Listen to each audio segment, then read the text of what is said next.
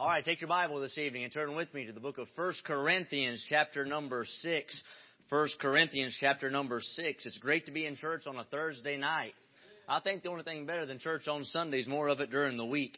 And I'm excited to be here tonight. I've heard great reports from the meeting thus far, and uh, my wife and others have let me know it's been a great spirit here. The messages have been right on target, and it's been a good time, and I'm excited about that. I believe God is still interested in doing something now. I believe God wants to work in our lives now. I don't believe uh, we serve the God that did, but I believe we serve the God that still does. And uh, I think God is very interested in working in this generation. I'm excited about it. He's not tired. He's not taking a break. He's not in a La-Z-Boy somewhere. He's on the throne. And if God ever did anything, He can still do everything. And I'm excited about the prospects uh, of, of this generation. And God wants to do something for us. Thank you, preacher, for allowing me to come and for uh, Dr. Jorgensen and the college for hosting this conference. It's a great thing, isn't it? There's a lot of reasons why I like this conference. I thought about this at the house before I came. I like this conference, number one, because of where it is. I like it because of this place. There's not a whole lot of places like this place, but I'm glad this place is like this place. I like it because of where it is. Not only that, I like it because of what it's about. Young Fundamentalist Conference. You don't have to wonder what we're talking about. I like that. Not only that, I like it because of why folks come. Now we do have boxing. That's pretty interesting. We get this. We get to suck down a bunch of Reese eggs, and that's a blessing. But uh, I think most folks come for the preaching, and uh, that's the way it ought to be. I like it because of that, and most of all, I like it because we get to hit each other. And uh, anyway, but anyhow, all right, let's stand to our feet if you would, and uh, we'll get right in the message this evening. And this is a good place to be. I heard a story of a fellow. He was driving down the road, and he had a big truck full of something, and it had an aroma to it. Kind of like that fellow who just got done boxing next to you right now does, right? Uh, had an aroma to it, and he was driving slowly down an old country road, and a boy hollered at him. I like the word holler. That's something you can do or a place you can visit, either one. Uh, but he, he hollered at him and he said, Sir, what's in the truck? He said, I got fertilizer in there. He'd been to the farm. And he said, What are you going to do with that fertilizer? He said, I'm going to take it home put it on my strawberries. That fellow said, Man, it must be rough at your house. He said, We got a lot better at our place. We put sugar on our strawberries. Uh, but this is a good place to be. I, there's a lot of places you can go and get fertilizer, but I like to come here and get some get some good stuff. Say amen right there.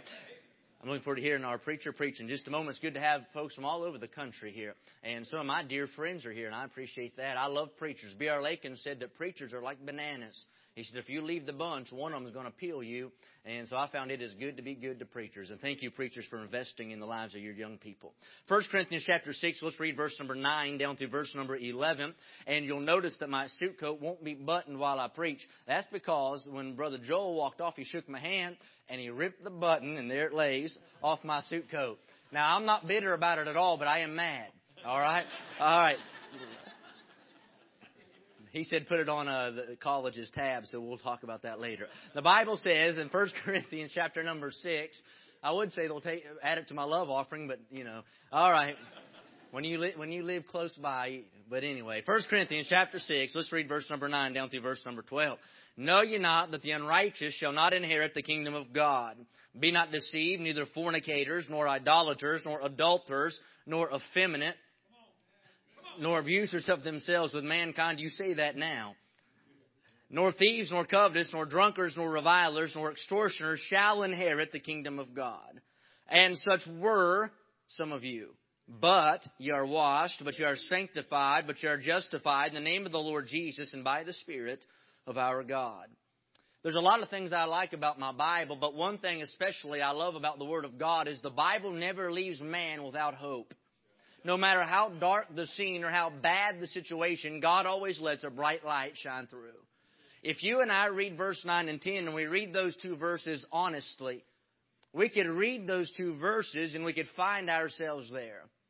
Now, necessarily, it might not be that you've committed one of these sins per se specifically, but verse 9 and 10 describes mankind, it describes sinners. And if we'd be honest with ourselves, all of us fit in those two verses because that's what you are and that's what I am. I'm a sinner. But I'm glad God let some hope come through, and He gave, us a verse 11. He didn't leave us in verse 9 and 10, but I'm glad He pinned a verse 11. In verse 9 and 10, God condemns these people through Paul's writing. But in verse 11, we find a testimony of what they are now since they're saved. And He says, and such were, past tense, not anymore, used to be. Such were some of you, but you are washed, you are sanctified, and you are justified. I began to study these verses and I read verse 9 and 10 and thought about the sins that man commits and thought about my own life and, and the amazing grace of God that's been bestowed upon me. And I began to ask myself the question, why would God save me? Why would God want me? Why would God love me or have me? Why would God let me leave verse 9 and 10 and jump into verse 11? I saw the word you and I began to think, why would God save a sinner like me? But then I began to ask myself, why would God save an old sinner like you?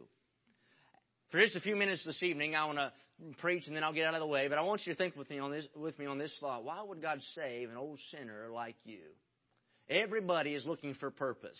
So let me butt in on some other's territory and give you some Bible purpose this evening. Let's pray and we'll get in the message. Lord, thank you for the privilege to be in church tonight. God, and this has been a good place to be. Thank you for the sweet spirit of these uh, young men and young ladies that have come from all over the place. And, and Lord, they, they've come to a meeting that's called a Young Fundamentalist Meeting. God, their heart, no doubt, is set to do right, and they're striving to serve you. And God, I pray that you'd use them in a great and mighty way. God, I pray tonight for the preaching. I pray that you'd use uh, the preacher and use myself as we stand. I pray for power. Lord, I understand there's hearts here that are hungry to hear from heaven. And God, I can't drive truth into their hearts, but you can by your Spirit. So I pray that you just push me aside and preach me in spite of myself. I pray, Lord, you'd send the power just now.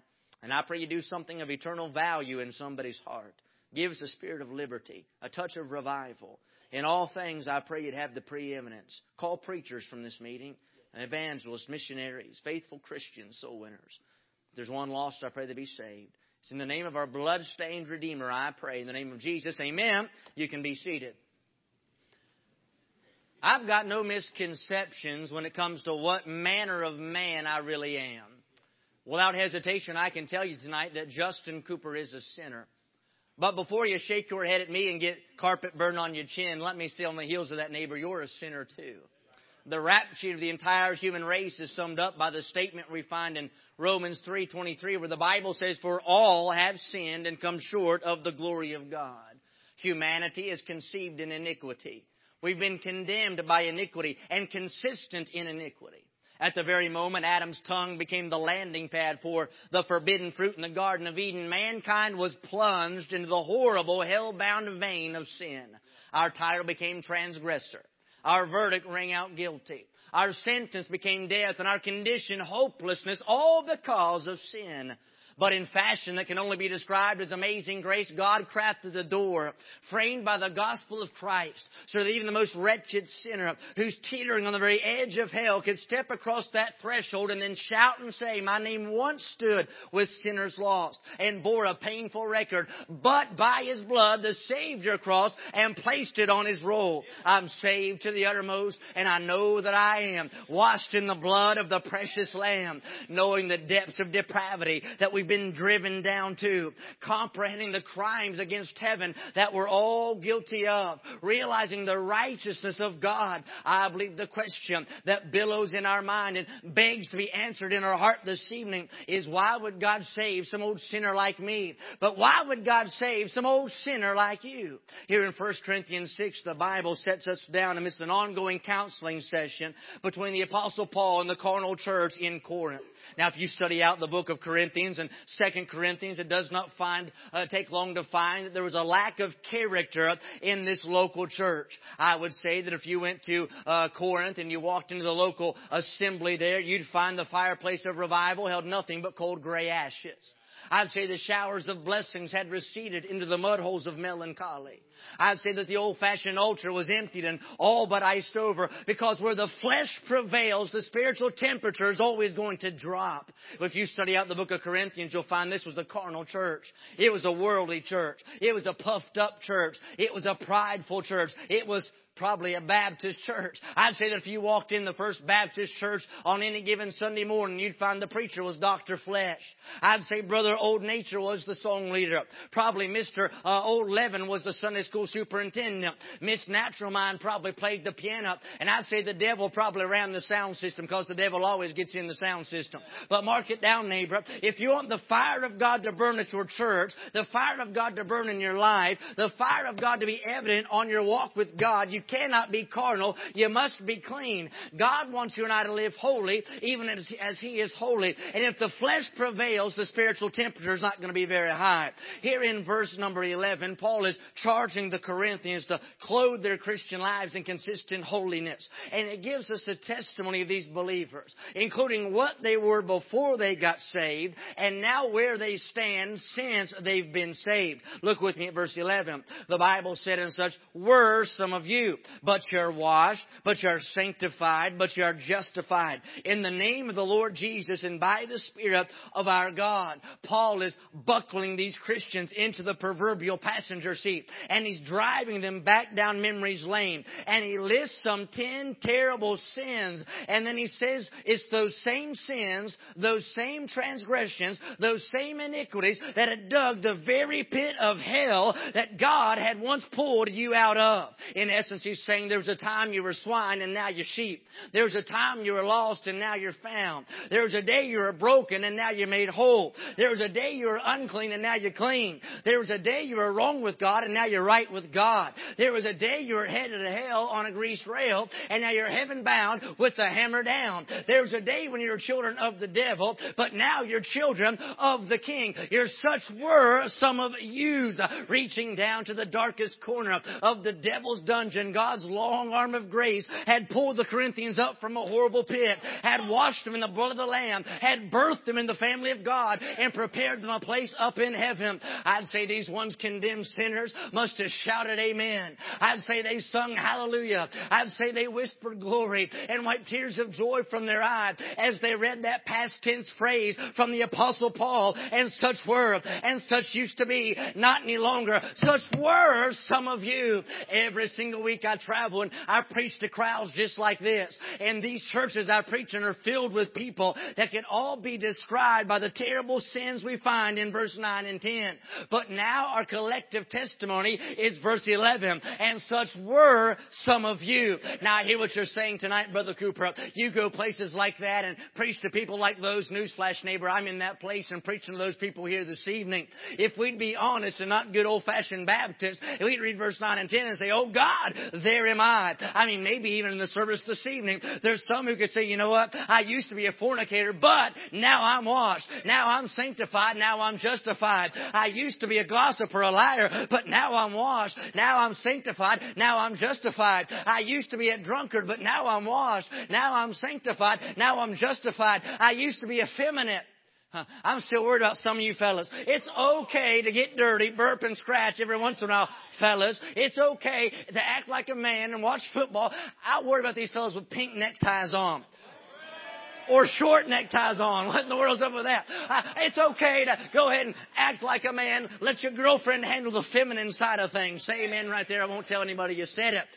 Amen. But now I'm washed and now I'm sanctified. Now I'm justified. Oh, bless the name of Jesus. There was a time in my life when I was lost and undone. I was sinking down deep in a pit of depravity. I was headed to hell, deserved to be there. The wrath of God abided upon my life. I was sinking down to rise no more. But one day grace mixed with mercy came by in the person of the Lord Jesus Christ and he reached a nail scarred hand down to me and he pulled me from my pit, set my feet on a rock and establish my goings. Amazing grace, how sweet the sound that saved a wretch like me, but it saved a wretch like you too. I'm convinced this evening, if we stop just for a moment and we comprehend our continual sinning and running from the will of God, and then realize the high price that God has paid for our sin, I believe our astonishment will lead us to ask the question this evening, why would God have me? Why would God want me? Why would God love me? Why would God save me? Why would He save an old sinner like me? And why would He save some old sinner like you?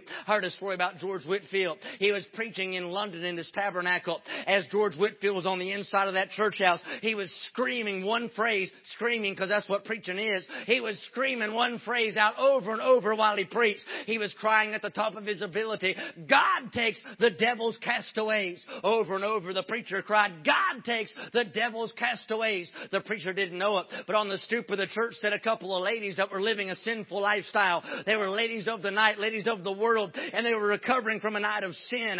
As the preacher cried on the inside, they sat on the outside. They heard the preacher's echo come through the door. God takes the devil's castaways. One looked at the other and said, Did you hear that? The other said, I did, but he can't mean us. He doesn't know what we are. He doesn't know what we've done. He doesn't know where we've been. And again, the preacher cried, God takes the devil's castaways.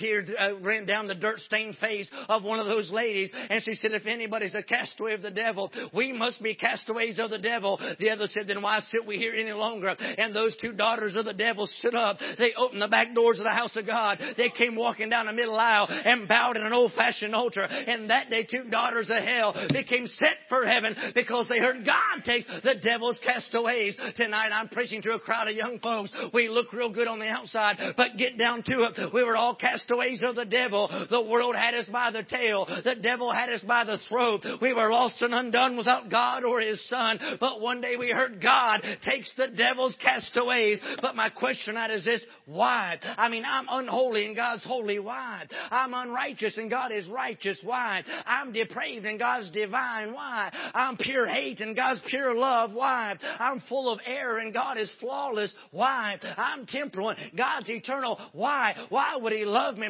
Why would He have me? Why would He save me? And when in heavenly glory, my ransom soul shall be free from sin and all pollution forever and ever free. I'll cast my crown before Him and loud His grace extol. Thou hast redeemed me. Yes, Thou hast done it all. Jesus paid it all. All to Him I owe. My sin had left a crimson stain, but He washed it white as snow. How deep the Father's love for us. How vast beyond all measure that He would give His only Son to make this wretch His treasure. It shocks me that God would save some old drunk like Noah, but I can't believe He'd save you. It blows my mind. He'd save some harlot like the Samaritan woman, but I can't believe He'd save you. I can't believe He'd call Lazarus out of the tomb, but I'm kind of shocked He'd save me as well. You see, some call Him just the Redeemer, but I can call Him Savior. They might call Him the Lily of the Valley, but I just call Him Savior. They can call Him the Rose of Sharon, but I like to call Him my Savior. They can call Him the Lion of the tribe of Judah. I like to call Him my Savior. They might call Him the Ancient of Days. I just like to call Him my Savior. They might call Him the Omnipotent One, but I like to call Him my Savior. They might call Him the Lord of Lords and the King of Kings, but this old sinner gets to call Him my Savior. Yes, I'm a sinner, but I'm a sinner saved. I'm a sinner redeemed. I'm a sinner born again. I'm a sinner right with God. I'm a sinner headed to heaven where we'll never die in the presence of God as the ages roll. But why? You ever wonder that? You ever wonder why it is God would save somebody like you and save somebody like me? As I travel around the world, I'm noticing that people are looking for purpose. They're looking for purpose in all the wrong places. I found the best book to find purpose in is this book right here. So quickly tonight, let me give you a couple things and I'll be through why I believe God saved you and why I believe God saved me. God did not just save you to sit and sour and sulk till the rapture. You've got a purpose. You've got a reason. You've got a cause this evening. Some of you ought to preach on that this week. Where's Brother Davis anyhow?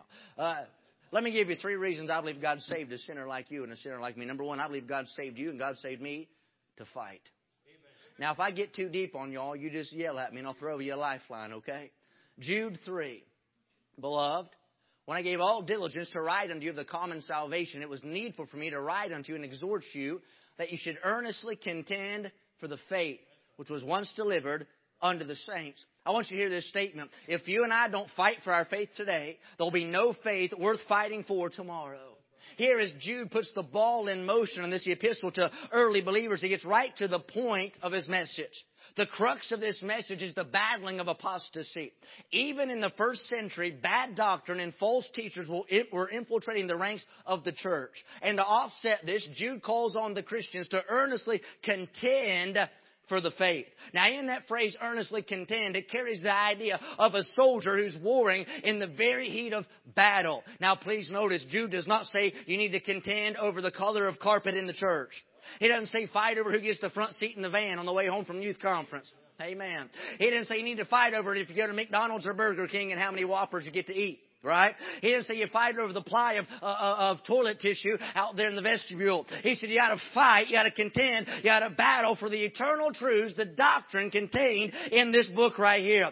Every born again child of God, it is your job and mine, whenever the devil begins to blast away at any part of this book, it is our job to unsheath our sword, raise up a standard, uh, sound the trumpet, and fight for our faith. I love my nation. I am not one of these flag burning burning, Constitution denying, sit down during the national anthem type Americans. I love my country, but we enjoy a blessed nation because our blessings were procured on the battlefield. Somebody shed their blood so you can enjoy the America that you have this evening. But just as we have enjoyed a blessed history uh, in our country, we have a blessed history of the faith because likewise it's been purchased, paid for, and bought on the battlefield. You ever wonder why you have a King James Bible tonight? It's because somebody else fought for for it? You ever wonder why it is you're in a church like this tonight? Because somebody else fought for it. You ever wonder why it is you sing the hymns of the faith? It's because somebody stood for the faith and they fought for it. Fight for the faith.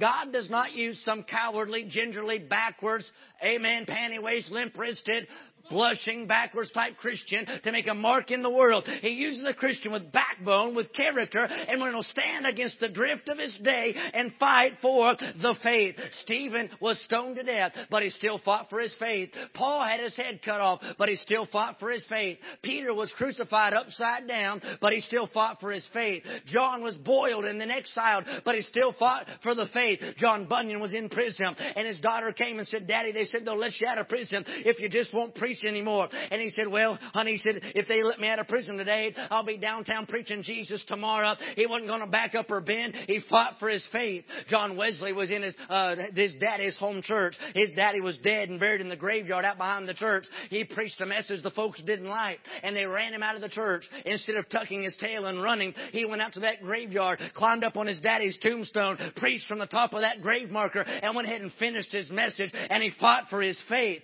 Listen, I don't fight for a man man. I don't fight for a movement. I don't fight for an ideal. I fight for the faith. I fight for the faith this book contains. I fight for the faith that God ordained. I fight for the faith that Jesus taught and the disciples propagated around the world. I don't fight for my preference. I fight for the precepts and principles of a thrice holy God. And God wants you and I to fight for our faith. No soldier's worth the salt in his bread if he'll eat camp chow, wear the army uniform, and even uh, sleep in the barracks, but won't ever fire his his gun or man the front lines. Shame on you if you'll come to a conference and shout her out, but you won't stand for the faith in your school. You won't stand for the faith at your workplace. You won't stand for your faith with your friends. We're not going to make a difference being cowards. We're going to have to take charge and stand. It's time tonight somebody says, you know what? I'm going to grab a Bible. I'm going to get some boldness. I'm going to grow a backbone and get a fire burning deep in my soul. And I'm going to yell at the devil and say, ring the bell. Let's start the first round. You can be a coward and run if you want to but I'm going to be a contender and I'll stand and fight for the faith.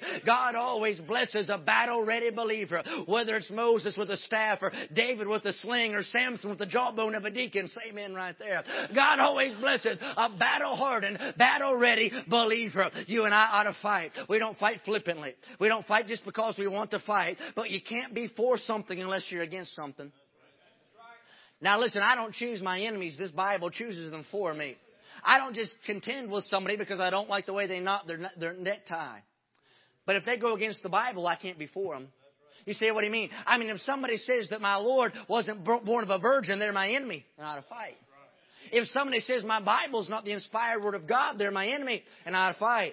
If somebody said that Christ died for some and not for the world, that's my enemy, and poor theologian at that, and, and out of fight. If somebody says that dress standards don't matter and God says be ye hip and not be holy, that's my enemy and out of fight. If somebody says we can bring worldly music into our services and we can uh, rock out for the rock, that's my enemy and I to fight. If somebody says that Sunday school's outdated, that's my enemy, and I to fight. I to fight with my faith, and fight with my testimony, and fight with my holiness, and fight with my separation, and fight with my character, and fight with my prayer life. I don't necessarily fight with my fist, but I do fight with my stand. And tonight we need a group of young folks who'll resolve and say, I don't care what the crowd does. I don't care what my neighbors think. I don't care what the populace says. I'm going to stand for that book. I'm going to stand for the faith, and I'll fight for it in my generation. You can't sing, you can't sing I'll Fly Away unless you sing Keep on the Firing Line.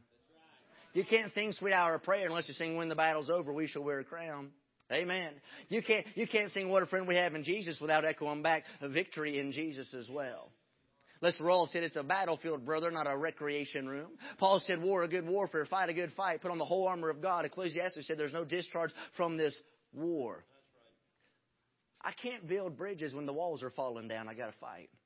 I can't just simply carry a trowel and leave my sword at the house. You got to fight. I can't just toot a Christian kazoo and never blow my trumpet. I got to stand for the faith and fight. If you and I don't fight for our faith today, there'll be nothing to fight for tomorrow. You need to resolve tonight you're going to be like Abraham and fight for your family. Be like David and fight for your brethren. Be like Elijah and fight uh, for the truth. Be like Daniel and fight against the persecution of culture. And be like Peter and fight against the religious uh, crowd of your day. And be like Paul and fight against apostasy. But stand and fight for your faith. Number one, God saved you to fight. Number two, God saved you to fish. Matthew 4, not that kind of fishing, sir. Matthew 4:19. The Bible said, and He saith unto them, Follow me, and I'll make you fishers of men. God saved you and I not just to fight, but He saved us to fish. The Bible says in Matthew 4:19 that we're to be fishers of men. Fresh from His wilderness season with the devil, Jesus walks by the seashore and he sees a couple of men there tending to their nets and working with their boats. And he tells them to leave their nets and forget the boats and to follow him and be fishers of men. Christ's first command to those men is our lifelong commission. We are to pull men, women, boys, and girls out of the lake of fire and set their feet on the rock of ages. The very first step that a new convert takes away from an altar ought to be their first step toward being a soul winner. You don't have to take a seminar and then go soul winning. You don't have to go through a 10 step program to be a soul winner. All you got to know is what God did for you and tell somebody else, and that's enough for God to do it to the, for them. I bet you there's a handful of folks in here tonight that are waiting on the will of God. Did you know the waiting on the will of God can end up being a sinful thing because we use it to put off the will of God? Can I help you? Don't pine after God's perfect will. Just do His plain will. Amen. You said, I'd really like to know what God's will for my life is. I got it. It's not real deep, but it'll help you. Go win a sinner to Jesus. Amen. Soul winning is the heartbeat of God. It's the, it's the program of the local church. It's the nearest thing to the heart of our Savior. Soul, a Christian who's not a soul winner is like a barber that won't cut hair. A Christian is not a soul winner is like a skunk that don't stink. Say amen right there. A Christian is not a soul winner. It's like a fish out of water, or a sheep out of the fold, or a, a dog that won't bark, or a cat. Period. Just a cat. I try to stay in the Bible. A lady in Maryland said, Brother Cooper, I know you have a little puppy, and I do. I have a little Yorkie dog. And you say, that's kind of feminine. You try, she'll, she'll, she'll bite skin off your ankle if you say that in her presence. But anyway, uh, she said, I know you have a little puppy. I want to ask you something. My dog died. You reckon my dog went to heaven? I didn't want to hurt her feelings and tell her no. I saved that for the sermon, right? I said, uh, I said, I'm not, I'm not sure. I'll have to study it and get back to you. She said, What about my cat? My cat died. I said, No, your cat's in hell. But, uh,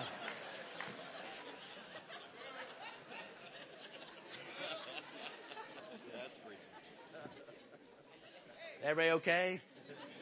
Pass that lady a tissue. She's having a hard time. Contend, ma'am, contend.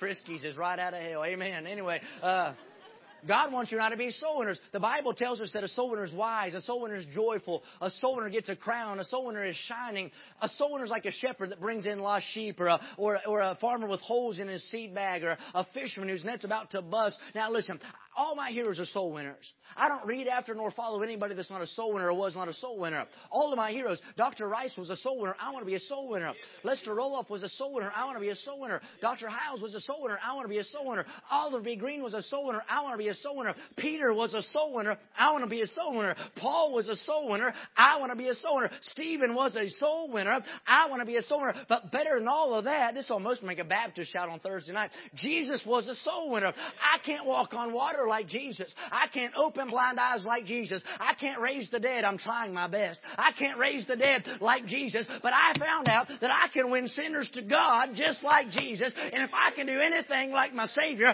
then I want to give it all I've got and do it to the glory of God. Not everybody can sing. Not everybody can preach. Not everybody can draw. Not everybody can play the fiddle. Oh, I'm trying my best. It's, it's killing my wife. Not everybody can play an instrument, but everybody can tell somebody about what Jesus did for them. You and I ought to be busy. How many of you know what this is? I'm, I'm, I'm going to hurry, but how many, what is this? Say it. No, it's a fishing lure. Now, I'm going to give you some hollerology, some hillbilly theology this evening. I've not lived in Kentucky that long. It's still in me. Yeah, pray for me. This is a fishing lure. Now, if you and I were to go fishing, and you stood up at the lake or the stream, and you had a night crawler in your shirt pocket, or a spinner in your purse, I'm not fishing with you. You see why? Because either you're off your medication or you're dumb on purpose, and I don't want to fish with you. Because worms don't go in your pocket and spinners don't go in your purse. They go in the lake. Did you know that a gospel track in a pocket never did win a sinner? Just like a worm in a pocket never did catch a fish. You say, well, I've never won anybody. Lord, that's because you're not casting out any bait. The best, juiciest night crawler, you ladies with me? I mean, the juiciest one, ladies. The biggest worm out there. I mean, it's not going to catch a fish until you let it get out of your pocket. You say, Brother Cooper, I'd be a soul winner, but I'm too bashful to talk to folks. You don't even have to talk to them. Hand them one of these things and run. All you have to do to be a soul winner is this. Everybody do this. Yeah, it looks, looks natural. Very well, very good. Uh, stop. That's all you have to do. If you can do that, you can be a soul winner. Hand them a gospel. When you walk down the aisle at Walmart, just take a gospel tract and stick it in the cereal aisle. Lay it there on the cash register. Hand it to somebody when you walk down the aisle at your mall and just say, I want to invite you to church. Hand, the gospel's in there. Be a soul winner. We say tomorrow, but God says go today. We say, God, when I get time, listen, quit using your excuses and just go. You say, Brother Cooper, I'm too bashful. Well, then suck your thumb and be a soul winner. Amen. You say, Brother Cooper, I'd like to go soul winner, but I got these allergies. Well, sneeze all over them and get them to Jesus in the process. You say, Brother Cooper, I'd like to be a soul winner, but it's too cold. You're going to sweat to death in the summer. You say, well, I'd go in the summertime, but it's too hot. Well, you're going to freeze to death if you wait till winter. You say, Brother Cooper, I'd like to go soul winner, but I can't find anybody to go. I found the Holy Ghost is a pretty good partner.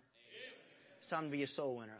It still works. My wife called me the other day. I was in a I was in a meeting, and my wife called me from from Lexington. She went out with some ladies, I guess, on Thursday night, and they knocked on a, a door, and the lady answered it. And the best thing about this is, well, she got saved. That's pretty good. But the best thing about it is she works at Cracker Barrel, and I'm hoping to cash in on that investment. But anyway, my my wife said they knocked on this lady's door and talked to a lady for a while, and it was just a few uh, minutes before she bowed her head and accepted Christ as her Savior. Don't swallow the lie of the devil; it still works. Some of you young folks, you have lost folks, lost kids in your classroom that you could win to the Lord. You got lost folks, maybe even with you this week, that you could witness to and win to the Lord. You got to make it a point, get a gospel tract in your purse, put one in your pocket, and then pass it out before the week's over with. God saved you, number one, to fight. Number two, God saved you to fish. And thirdly and finally, and we'll be through, God saved you to fellowship with Him. James 2.23. The Bible said the scripture was fulfilled which said Abraham believed God and it was imputed unto him for righteousness and he was called the friend of God. Here James is providing proof for you and I that the faith that will get us to heaven is also the faith that will put us to work. I got problems with lazy Christians. You wonder what they got. Well, you can edit that out. Nobody else liked it, but I, it, I, I think I think I think a salvation that'll take you to heaven will, will take you to the harvest field as well. The fruit of genuine fellowship with God, or genuine genuine faith in God and relationship with God, is fellowship or friendship with God. The Bible is very intimate. It does not say that Abraham was God's child, though he was or God's servant, though he was, but it gets deeper than that. It says Abraham was God's friend. The cross of Christ is more than a dragnet to pull you out of a lake of fire. It's also a divine cattle prod that ought ought to push you closer to your Savior. I think as Dr. Howell said that God did not primarily create man to give him heaven, though that's a reason. He didn't just create man to bless him and give him joy, though that's another reason. He said primarily he created man for himself, that he might fellowship with him and walk with him and know him. It's an amazing thing to me that the God of heaven would want to have a relationship with me. God created Adam in the Garden of Eden to walk with him. He had a man named Enoch. B.R. Lakin used to say, he said, Enoch, come spend the day at my house, and it hadn't been night yet, so he never came home for fellowship. Had a man named Moses, spoke to God like a friend. David, a man after his own heart, for fellowship. But God created you on purpose. He formed you just how He wanted you. He made you just how He, how he wanted. And He wanted to be your friend. We sing the song, What a Friend We Have in Jesus, but my question is, what kind of friend does Jesus have in us? We call him the Creator. He just wants to call you friend. We call him the Almighty God. He just wants to call you his friend. We call him the one who's omnipotent, all powerful. He just wants to call you my friend. The Apostle Paul said that I might know him. He said, I really don't care who's on the pop charts or who's winning uh, the playoffs right now, but I tell you what I'd like to know. I'd like to know a little bit more about my Jesus. I tell you, that's what I'd like to know too. I want to fall more in love with my God. I want to walk with him and I want to know him more intimately as the days go by. I want to spend time in his presence. You can tell when a preacher's a friend of God or he's not. You can tell when a soul winner's a friend of God or not. You can tell when a young folk is, uh, is a friend of God or not. And you and I ought to strive to be close to our God. Have you read his word today? Have you prayed today? Have you consulted him about what he'd like to be dressed up in today? Are you a friend of God? Dr. Rice was praying, John R. Rice. You say, I don't know some of these old names you're mentioning. Well, look them up. You need to know them. Dr. Rice was praying and he said, God, I pray that you'd use me. And Jesus, I pray for your presence. And Holy Spirit, I pray for your power. And a young preacher heard him pray. Dr. Tom Malone used to say, young preachers like a wasp. They're always biggest right after they're hatched. And he went over to Dr. Rice and said, I heard you pray and you prayed incorrectly. I want to help you. It was theologically incorrect. And Dr. Rice said, Well, go ahead. What, what's your advice? He said, Well, you prayed to the Father, to the Son, and to the Holy Ghost. He said, But the Bible says to pray to the Father through the Son in the power of the Holy Ghost. Dr. Rice says, Well, that sounds pretty good, but if you knew them as well as I did, you'd pray to whichever one showed up to the table first. That's the way I want to know God. I remember when I first got saved, how real God was in my life. I got saved. I, my wife will be out there selling books afterwards and things for the college, and uh, you can meet her out there. But I remember my wife and I met one summer. I was working at a, a summer camp clearing brush, running a weed eater and things like that. And she came out there and she took one look at this and she said, "I just have to have that." And uh, so. Uh, after a few months of, of begging and things, I succumbed, and uh, I went. I went. Uh, I went to uh, to church with her. She she was raised an independent, fundamental, premillennial, temperamental Baptist home, so she didn't go on dates. But uh, but anyway, uh, so, but I could go to church with her. So I went to church. Now I was raised in an American Baptist church. It was a little looser. And uh, I thought, well, I can handle that. So I went to church with her. She went out to one of these old country independent Baptist churches. I mean, a bless God Baptist church. That's where she's at. I walked in that church and uh, I never seen anything like it. All the ladies had on dresses. All the men had on ties and suits and cowboy boots too. I didn't know that was allowed. Uh, I mean, they were they were a sight. They played acoustic guitar and sang the old hymns, and I thought this is different. Then the preacher got up to preach. I mean, he got up to preach, and I thought he was mad at somebody. It looked like he was off his medication and happy about it. I mean, he got up there and he just started preaching. I mean, he preached till his spleen was bleeding, his gallbladder was in the baptistry. He had veins like anacondas running down both sides of his neck, and one like a PVC pipe right between his eyes. I remember he was up there spitting on the first five rows. We used to sit in the spit section and get the showers of blessings. He was preaching I thought I looked over at my wife and he said, Bless God, get out your 1611 King James Bible. And I took my little Bible, I had a little Scofield Bible I borrowed from my mom, and I measured that thing up the spine as eight inches. I measured across the bottom, it's seven inches. I looked at my wife and said, He said a 16 by 11 Bible. I said, Good grief, this is, a, this is eight by seven. She looked at me and said, Shut up. He said, take your 1611 King James. I thought he meant the size. He said, take your 1611 King James Bible. He said, turn to the book of First John. I turned to John chapter 1. He started reading the book of First John. I read John chapter 1. I thought, this is not a 16 by 11 King James Bible. I remember he started preaching. I thought, my goodness, he's going to lock the back doors. He's going to have us drink the Kool-Aid. They're going to beam us up, Scotty. I said, I'll never be able to kiss my mom again. I'll never be able to pet my dog again. I'll never be able to, uh, to beat up my little brother again. I said, I'm going to die in this crazy kook of a cult church out here. But I never forget, he preached his message and gave an invitation. He said, but God commended his love toward Justin and that while we were yet sinners, Christ died for us. Or at least that's what I heard. And God convicted me of my sin for the very first time. I wish I'd have walked in now and got saved. I wish I would have, but I didn't. My father-in-law could tell I was under conviction. He came to me afterwards and gave me a pamphlet that was written by Dr. John R. Rice with two bloody hands on it.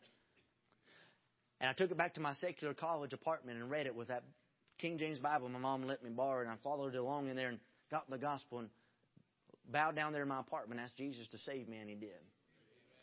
No preacher ever told me to quit listening to anything, but I wanted to quit and listen to what God wanted me to listen to. Nobody ever told me to change my wardrobe, but I wanted to. I just wanted to be close to God. Yeah. Nobody told me to find better friends or seek a different crowd, but I wanted to. I remember I'd drive two hours back from that secular college just to go to church on Wednesday nights and Sundays. And my wife was at a Bible college. She wasn't even home, and I'd still go to church. That's how I know I got the real thing. I was going to church even when the hot girl wasn't there. I'd drive two hours back to go to church. They'd have ladies' Bible study, and I'd show up. And they'd say, What are you doing here? I said, I just like it. They'd ask if anybody, they'd say, anybody, anybody got a testimony? And I never did, but I always had one. Y'all know people like that. And I'd stand up and I'd blubber for 20 minutes, and they all thought, I hope Brother Cooper doesn't have a testimony. Everything, I just, I couldn't help it. I, I remember driving back to college on Saturdays, I'd listen to the Fundamental Broadcasting Network. Now I have a radio broadcast on the radio station. Uh, 2.30 in the afternoon, Mays Jackson come on, with the truck driver special. And I'd listen to that, and he'd say, this is Brother Mays, you know, sound like he'd been gargling acid. And I thought, I like this. Billy Kelly'd come on there and he'd be singing, We're nearing the shore. Or Curtis Hudson come on and he'd be singing, Well, I'm on the winning side. Yes, I'm on the winning. I thought, man, I like this. Oliver B. Greene come on. Sound like sound like he'd been chewing on roofing nails and had gunpowder sprinkled on his frosted flakes for breakfast. I thought, man, I want to sound like that when I preach someday. Lester Roloff come on there. He started preaching against coffee and deodorant. And I thought, I don't know if I like this guy. I couldn't have, I couldn't get enough of it. I took all the old CDs I used to listen to in Frisbee them out the window. God was so real in my life. I think at that point in my life, just freshly saved, I could say without a doubt I was the friend of God. But you know what I found out? As I go on, I've got to keep myself close to Him. I've got to make myself stay near Him. The real theme song of revival is not necessarily revive us again. I think it's near my God to thee. I want to ask you now, are you the friend of God? That's why He saved you. I'm glad I'm not a verse 9 and 10 center. I'm glad I'm in verse 11, and such were some of you. Fight, fish, fellowship.